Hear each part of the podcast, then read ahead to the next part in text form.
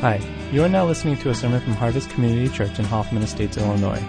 Today you will hear a sermon from Pastor Matt Swing, so without further ado, here he is.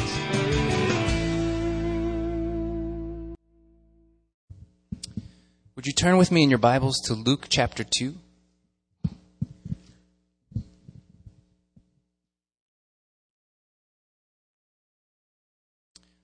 Uh, Luke chapter 2, and we're going to start in verse 8.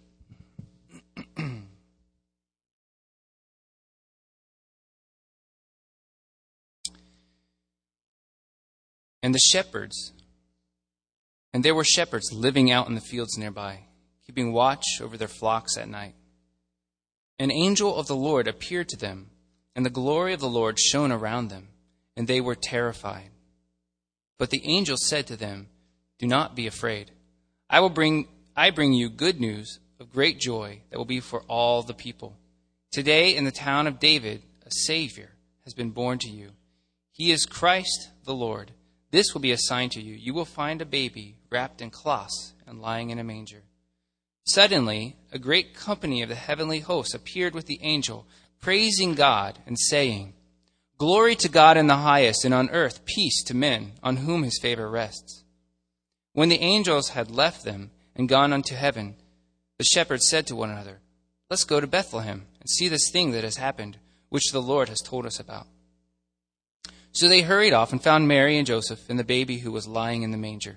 When they had seen him, they spread the word concerning what had been told to them about this child. And all who heard it were amazed at what the shepherds said to them. But Mary treasured up all these things and pondered them in her heart. The shepherds returned, glorifying and praising God for all the things that they had heard and seen, which were just as they had been told. Today we're going to talk about shepherds, and shepherd's life is a very ordinary life. so, shepherds, there were some shepherds out in their fields tending their flocks. Uh, this story, we've heard it so many times that we, we kind of uh, grow numb to the story, or we grow numb to the, the, the circumstances regarding what's going on. But let's think about it for a second.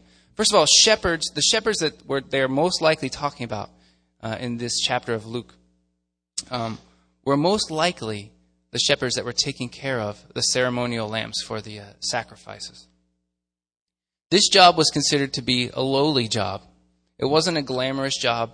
It wasn't a fun job or the best job.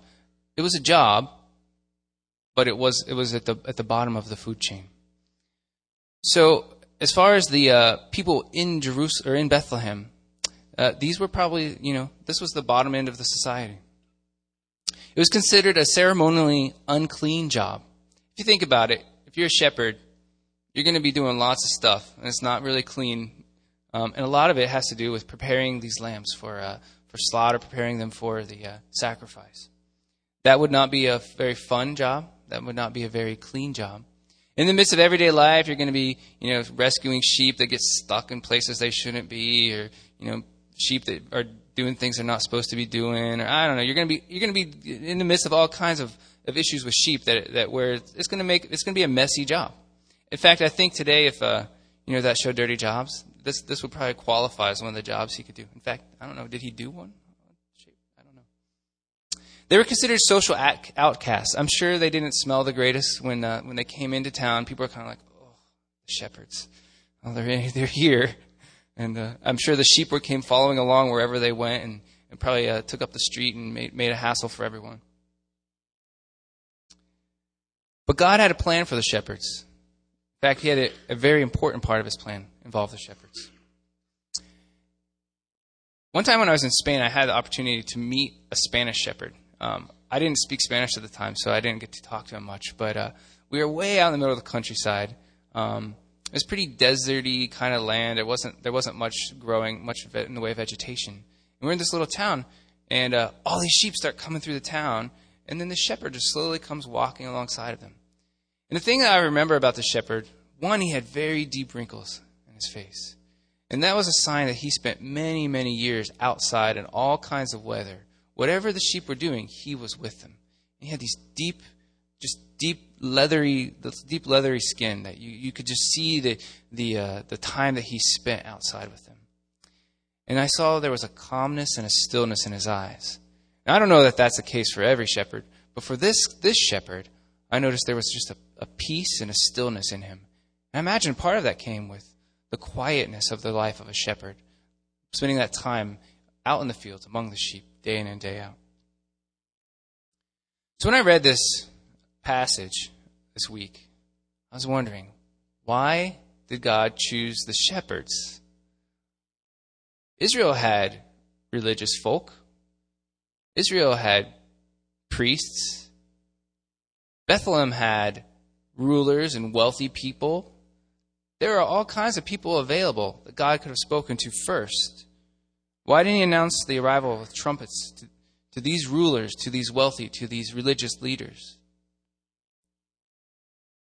Well, I have some theories. I think one reason maybe he was looking for someone who lived a humble life. I recently heard a, a talk uh, given by a pastor who works in inner city, and he said that uh, he, he, works a lot with um, ex drug addicts um, and people who are recovering from, from different kinds of uh, drug abuse. And he said, in his experience of discipling people, that he believes that ex drug addicts make the best disciples. He said the reason for this is because they don't come with any pretension. They come very humbly to church or to wherever they wherever they're meeting. And the first thing that out of their mouth is, I have failed, and this is where I have fallen short. And they begin with, with they begin with humility, and from there they go on. They're very honest about their broken, brokenness and their failings, and it's very obvious. Everyone, it's already obvious to everyone else, and so that there's no sense in hiding it. He said because of this, God's able to mold them and use them for the work that He has. So, the question I have for us is do we live lives of humility? Are we people who are self aware and able to recognize our own flaws? Or do we only see the flaws in others?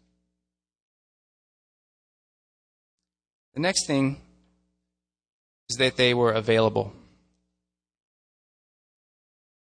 You know, Bethlehem, we, we know was packed to the, to the brim because when Mary and Joseph got there, there was no, no room for them. They couldn't find a place to stay. They ended up in a, uh, many, many commentators think they were in a cave because uh, that's, that's what they would use for stables at that time. You know, this reminded me of, of the city we used to live in in Spain, Santiago. It's, it's a tourist city. Um, every summer, it's, it's a city of 100,000 residents, but every summer, between 1 and 3 million tourists come to visit it. So you can imagine just the swell of humanity that enters that city every summer. Uh, I actually, summer, I didn't really like to be in the city in the summer because it was so jam packed with people. And they have this, they have a, an old city and a new city. And the old city is in the center of the city, and it's, it's a pretty small space. It's a, you can walk across the whole part of the old city in about uh, 15 minutes.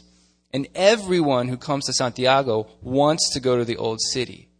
So in the summer, when you try to get from one side of the city to the other, it is a hassle to try to walk through the city. In fact, most of the time, if I had to work at the cafe, which was on the other side of town, the, during the rest of the year, I would just cut right through the old city. But in the summer, it was so much of a hassle, I would walk all the way around because it was faster. You walk through the old city, you get stuck in crowds, and it, I mean, it was exciting if you the first time, but after you live there for a while, it was like this isn't so exciting anymore. And uh, there are people everywhere, smells everywhere, noise everywhere, pickpocketers everywhere. So you, you, just had to be really cautious. Like you're trying to walk through this town, and it's just packed with people. It wasn't a very, uh, very easy place. It was very, very crowded, very noisy, very distracting.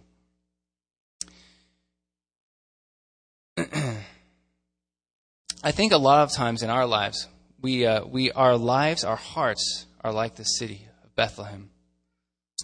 We fill our lives to the brim with so much stuff it clutters our souls. Listen to this quote from Sustainable Consumption. From, the ni- from 1900 until 1989, U.S. population tripled while the use of raw materials multiplied 17 times. With less than 5% of world population, the U.S. uses one third of the world's oil, 23% of the coal, 27% of the aluminum, and 19% of the copper. Our per capita use of energy, metals, minerals, forest products, fish, grains, meat, and even fresh water dwarfs that of people living in the developing world. we, we, uh, our whole entire lives, it's not just our physical lives, but our entire lives are cluttered and full. Check out this picture. This is Kowloon City in the 1970s. This city, um, this is a, a section of Hong Kong, um, and uh, you can kind of see, you can't really tell for sure the perimeters of it, but you can see it's kind of a square uh, where all the skyscrapers are in, in, this picture. And what happened, the, the, the, the story that behind the city was that uh, it was a very corrupt part of the city. Uh, it was run by mobs and mafia. And so neither the British government uh, nor the Chinese government officials, n- nobody wanted to deal with this area of the city. So everybody just said, fine, we're just going to we're just not going to mess with it. And so what happened was over time, uh, the people living in the city, um, it, it began to be a city of kind of chaos and anarchy. More and more buildings were added on to other buildings, and buildings were built in between buildings, and passageways were linked with cables and wires. And uh, because this was outside of the realm of any of the governments uh, surrounding it, uh, they didn't have refuge pickup. So if you had trash, you just drop it through the hole in your window.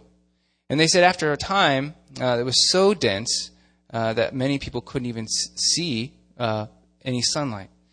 This is 20 years later. Check out the difference in the city. After 20 years of this kind of living, that's what that city turned into. They said in the inner parts of the city, there would be absolutely no daylight ever. People would drop stuff out their window and, and, and just trash would be uh, in all the cracks and crevices. In fact, I saw a video online of somebody walking through the city, um, and they walked right through the center of it, and it was totally a pitch black tunnel from one end to the other. The city had its peak of population with uh, 50,000 people living on 0.026 square kilometers. That's 1,900,000 people per square kilometer. New York City has 25,849 people per square kilometer. Put that in perspective. So it was densely populated. People packed every nook and cranny in this place. And it definitely was not safe because it wasn't, there were no codes guiding how anything was built.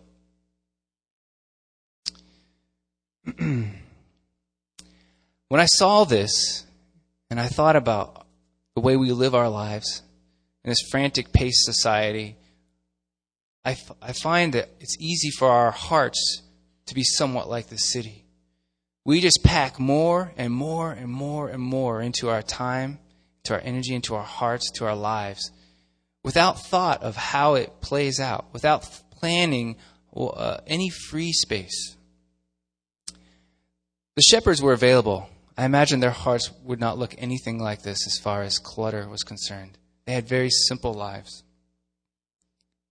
Sometimes we need to purge our lives of stuff. Sometimes we need to purge our calendars. Sometimes we need to clear some space to make room for healthy living. The shepherds were watching and they were listening and they were caring. Shepherd's job, while it was not glorious, they spent each night watching over their flocks, caring for them, making sure they were safe. In, in his book, Shepherds Look at Psalm 23, uh, the author of this book, he spent a year as a shepherd so he could talk about what it was like to live with the sheep and what he learned from that experience. And the thing that, him, that struck me the most is he said, uh, he said, regarding sheep, he said, they require more than any other class of livestock endless attention and meticulous care. Isn't it interesting that God so often uses sheep to represent us? You know, there's they need a meticulous care and endless attention. And basically, they basically they're not very bright, and they need someone to help them along so they don't hurt themselves. I mean, that's that's in essence what he's saying. If you look throughout Scripture, God works frequently with shepherds. so the shepherds were the first to hear the message of good news. They were the first to receive the honor of hearing that God was at work, that God's plan was being enacted in this world. so the angels appeared to them and brought a life changing message, a message of good news. The angel said, Fear not. recently, Lori and I came home to our house. That we were we were out. I think we came back from a pumpkin patch or something, and uh, we were pulling up to our house, and uh, there's if you park in front of our house, there's nowhere, no other place that you're parking in front of. It's our house. There's no one. There's no other house like right in front of our house. There's the other house in front of us faces a different direction. So as we're pulling up to our house, I noticed there was a truck parked in front of our house. And as I drove by, I looked and I saw somebody inside. I was like, hmm. And I noticed he was watching us, and we pulled in the driveway. He he watched us get, and I was like, oh, that's weird.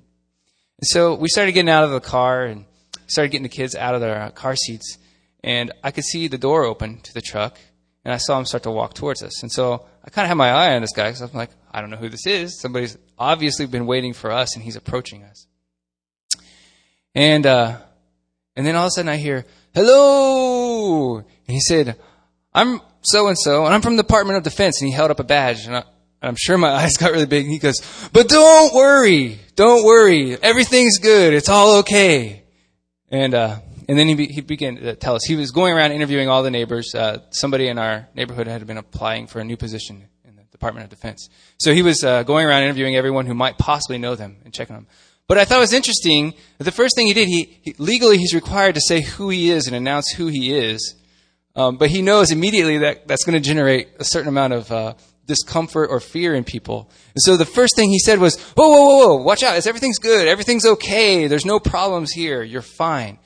And uh, that was really good he said that because as soon as he held up the badge, I'm like, oh no, what's going on? In the same way, whenever you read of angels arriving, uh, it's always a shocking experience to those who see them. And uh, it's, it's only natural that the first thing they always have to say is, fear not, don't be afraid. Because uh, we're, we're just, uh, we're, I guess we're naturally fearful creatures. So the angels come and they, they meet the, the shepherds. So we have to rewind a little bit and step back. What is the context of what's happening here? What are these shepherds expecting? What's going on? What are they thinking about? See, Israel used to be a superpower.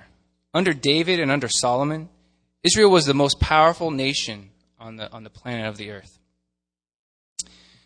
Uh, and then they, they split into two kingdoms, and then ultimately both kingdoms were taken away into exile and their lands were destroyed. Now, a remnant of people came back to the land of Israel and they rebuilt walls and they, they rebuilt a temple, but they were always under occupation of foreign, uh, foreign leaders, foreign countries. Up until this point, they never had autonomy. They were never their own people. And they were waiting because they had heard many prophecies of a Messiah someone who would come and rescue them. I talked to the little kids about a forever king, and that's really what Jesus was, was announced as. He was a king that would be an eternal king, an eternal kingdom would be set up that would never be destroyed. So, for, for centuries, they were waiting for this king. In Isaiah 9 6, it says, For us, for to us a child is born, to us a son is given, and the government will be on his shoulders, and he will be called Wonderful Counselor Mighty God, Everlasting Father, Prince of Peace. Those words were written 700 years before Jesus was born. So, everyone in Israel knew the, knew the prophecies. Everyone knew that someday a king would come. Everyone knew that someday someone would come and rescue them and reestablish their kingdom. I'm sure there are many who began to doubt this and many who, who wondered if it was ever going to happen. But they, this was part of their story, and they all knew it was true. The world we live in is a world that lives in exile. It's separated from God. It, it, it, lives outside of the kingdom of God. It's no longer necessary for this, but there's an innate realization that things in this world aren't right. you hear that when people say, that's not fair, that's not right. So, fear not. And then they say, We have a message. We have some good news.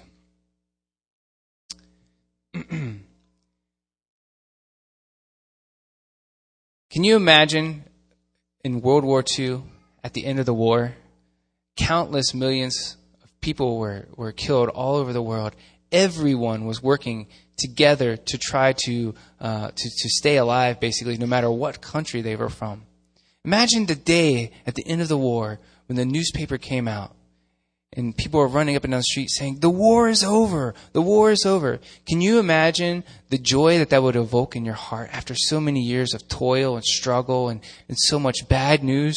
That good news would have been so amazing. The good news that the angels brought far surpassed the good news of World War II being over. This was saying, no longer is the world uh, stuck in sin, stuck in exile, but a plan has been in place. This is a new day, a new dawn. Something new is happening. You are being rescued. This is news of great joy.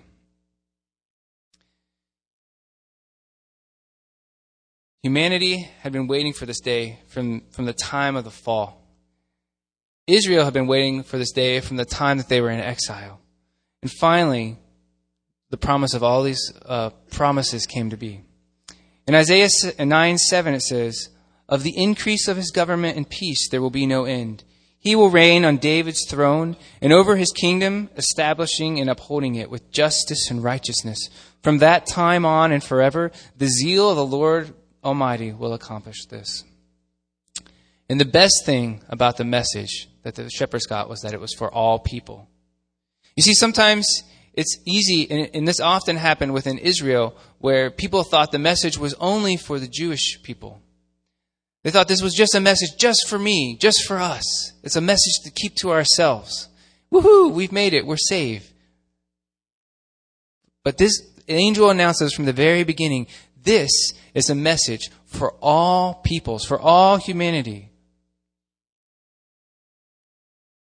This isn't limited to one nation. The world is being set free.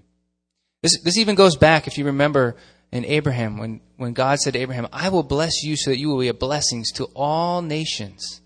God's plan is the same throughout the entire history. So, what happens when you hear a message? It causes you to change course. Often, in the Bible, messages of God cause people to change course. Think about it. Abraham, he was called to leave the land of Ur. He was called to go into the land that God showed him. He didn't even know where he was going. He was just supposed to change direction. Joseph uh, didn't have much say in it. He was sent into a different direction. David was called from being the fields of a shepherd to be a king. God had a different plan for his life, a change of direction the disciples, God, Jesus called each one of them and said, Come follow me, lay down your nets, leave your work behind, come follow me. I have a, I have a new, new direction for you to follow. The rich young, rich young ruler was offered a change in direction. Jesus said, Sell everything you have, come follow me. Some messages and some information in life affect the way we live. One day we were out working in our, our yard, and uh, one of our neighbors down the street came over and she was like, "Hey, how are you?" And you know, we had some small talk. She's like, "Hey, I just wanted to let you guys know. Um, you may not know this since you're new here, but the city, Hoffman Estates, uh, in the in the little that little piece of grass between the sidewalk and the street, um, if you ask them for a tree, they'll give you any tree you want and they'll plant it there for you." She's like, "It's a great little thing to know. Like it's it's useful. It's helpful." She's like, "I just thought you should know that in case you if you want a tree, then you know you can take advantage of that. We are like, that's awesome. That's great news. We didn't know that. And so, knowing that, we called, and I think next year they're going to plant a tree in front of our house. We don't have to do anything. We just called them. That was good news. She had some news. She had information that was helpful and useful, and she shared it with us. And we had a choice. Whenever you hear information or news or a message, you have a choice immediately. You can choose to ignore it and go on living your life in the same way or you can choose to act on it. Before we know Christ, we are the exiles. We are the sick. We are the lost. We are the prisoners and the outcasts. We are the sinners. We are the debtors. And we are the wretched. The good news is that we're rescued from all of that. We're rescued from the sin. We have been offered a course change. We have to choose if we're going to join in that course. Change. in the rescue of all humanity. We weren't just rescued for our own sakes. And if we truly understand the message of the gospel, it's impossible for us to continue living our lives in the same way.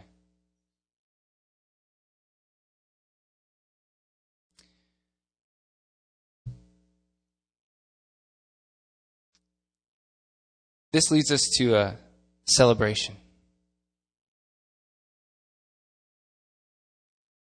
So the, the, the shepherds heard the message, and then they verify the message, and then they decide it's time to share the message. So the shepherds, they took this information that they had and they went to uh, see if it was really true. They went to visit Mary and Joseph. And once they saw it, and they found out it was true, they could hardly contain themselves. And they said, We need to spread the word. Actually, they don't, I don't think it was a conscious decision. I think it's one of those things that wells up inside of you. When you hear good news, it's like little kids when someone's at the door, they can't help it. They just run around the house screaming, Someone's here, someone's here. So they were the first, the shepherds were the very first to hear the message. And it's fitting that they were the very first to share the message. They were the very first evangelists uh, in the Bible. They were the very first to share the good news with others. When we receive the good news, when we, when we allow that to penetrate into our hearts, we cannot help but share that message with others. It's not an obligation. It's not a duty. It's not something that we're required to do. It's something that we can't contain. It's something that we can't help but do. Do you see the difference there? It's when, when you have good news, you, you just want to share it. It's good. It's good news. Everybody needs to know. It's important. They need to know this. You know, you can get a tree for free. It's important. You need to know that. This is good news. People need to know good news. You, if, if you have good news, you can't help but spread it. You can't help but share it. It's not something that can be contained within you. It's something that flows out of you and who you are and the way that you live your life. This causes the shepherds, when they see all these things happen and all these things come to pass, the shepherds worship the king. It's been said that missions exist because worship does not. So uh, one day, spreading the word will cease. One day, we'll stop saying, He's here, He's here, because it'll be obvious. You know, even when someone comes to our house, there's a limit to how long our kids run around the house saying, He's here, He's here, He's here, they're here, they're here. After a certain point, we open the door, they come in, and then everyone goes and plays or has a party or whatever's going on. The announcement period is over. There will be an end to the spreading of the word. But worship will endure forever. Worship is the party. Worship is the celebration. As we as we prepare for Christmas this week, I have some questions for you. Have you heard the message? Have you heard the good news? Are you still hanging out in the field with the sheep out on the outskirts of town in the dark by yourself? Are you humble? Are you available? Are you being watchful? Are you still living exiled from the presence of God? If you haven't yet made the journey to visit the eternal King, who's wrapped in swaddling cloths and lying in a manger, there's an open invitation to do so.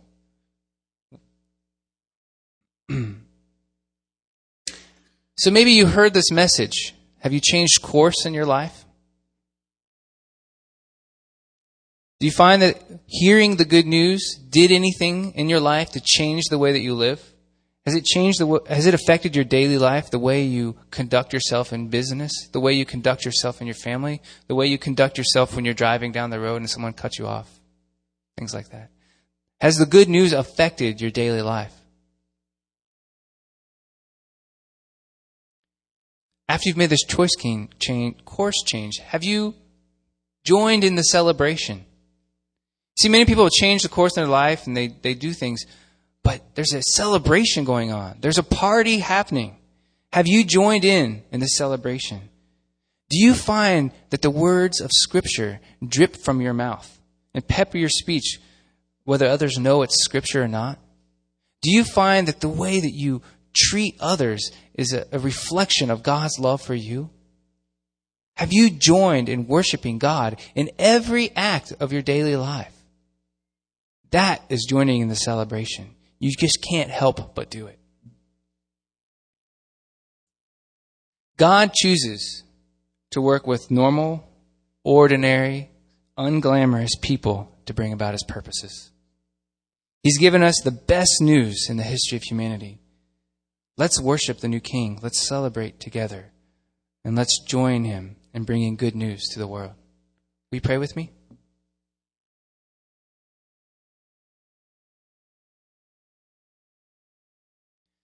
Father, we thank you so much for the announcement of the good news that your Son was born, a Savior who has come to this world to rescue us from living in exile, living outside of your will and your plan for our lives.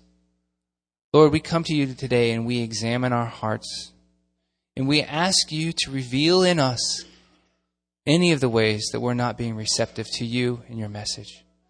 Or maybe this is the first time we've heard the message that you have for us. If that's the case, Lord, I pray that you will continue to work in our hearts and cause us to seek you and cause us to verify that this message is true. Cause us to seek out this baby in a manger and find out who he really is. Father, maybe we've, uh, maybe we need to make a course change in our lives. Maybe there's something else you're calling us to. If that's the case, Lord, we pray that you'll make that very clear and very obvious in our lives. And Father, we just thank you for the season of life. The season we call Christmas, referred to as Advent. This time where we we relook at your birth. We look at the way that you rescued us through this little baby, this little child. Father, we just pray that during this time, during this season, that we won't miss out on the celebration because of all the hustle and bustle and all the things that are packed into our lives. Lord, we pray that we will clear a way and make a way for you. Make a way for this little baby. Father, we pray, pray that this baby will have the best of places in our lives, in our hearts, not the leftovers. Father, we just come before you and we worship you as King of all. Amen. We're going to have a time of extended worship a time to really respond and let our hearts kind of wrap around what we've heard and, and this Christmas season. So let's stand together and sing these songs uh, to the Lord.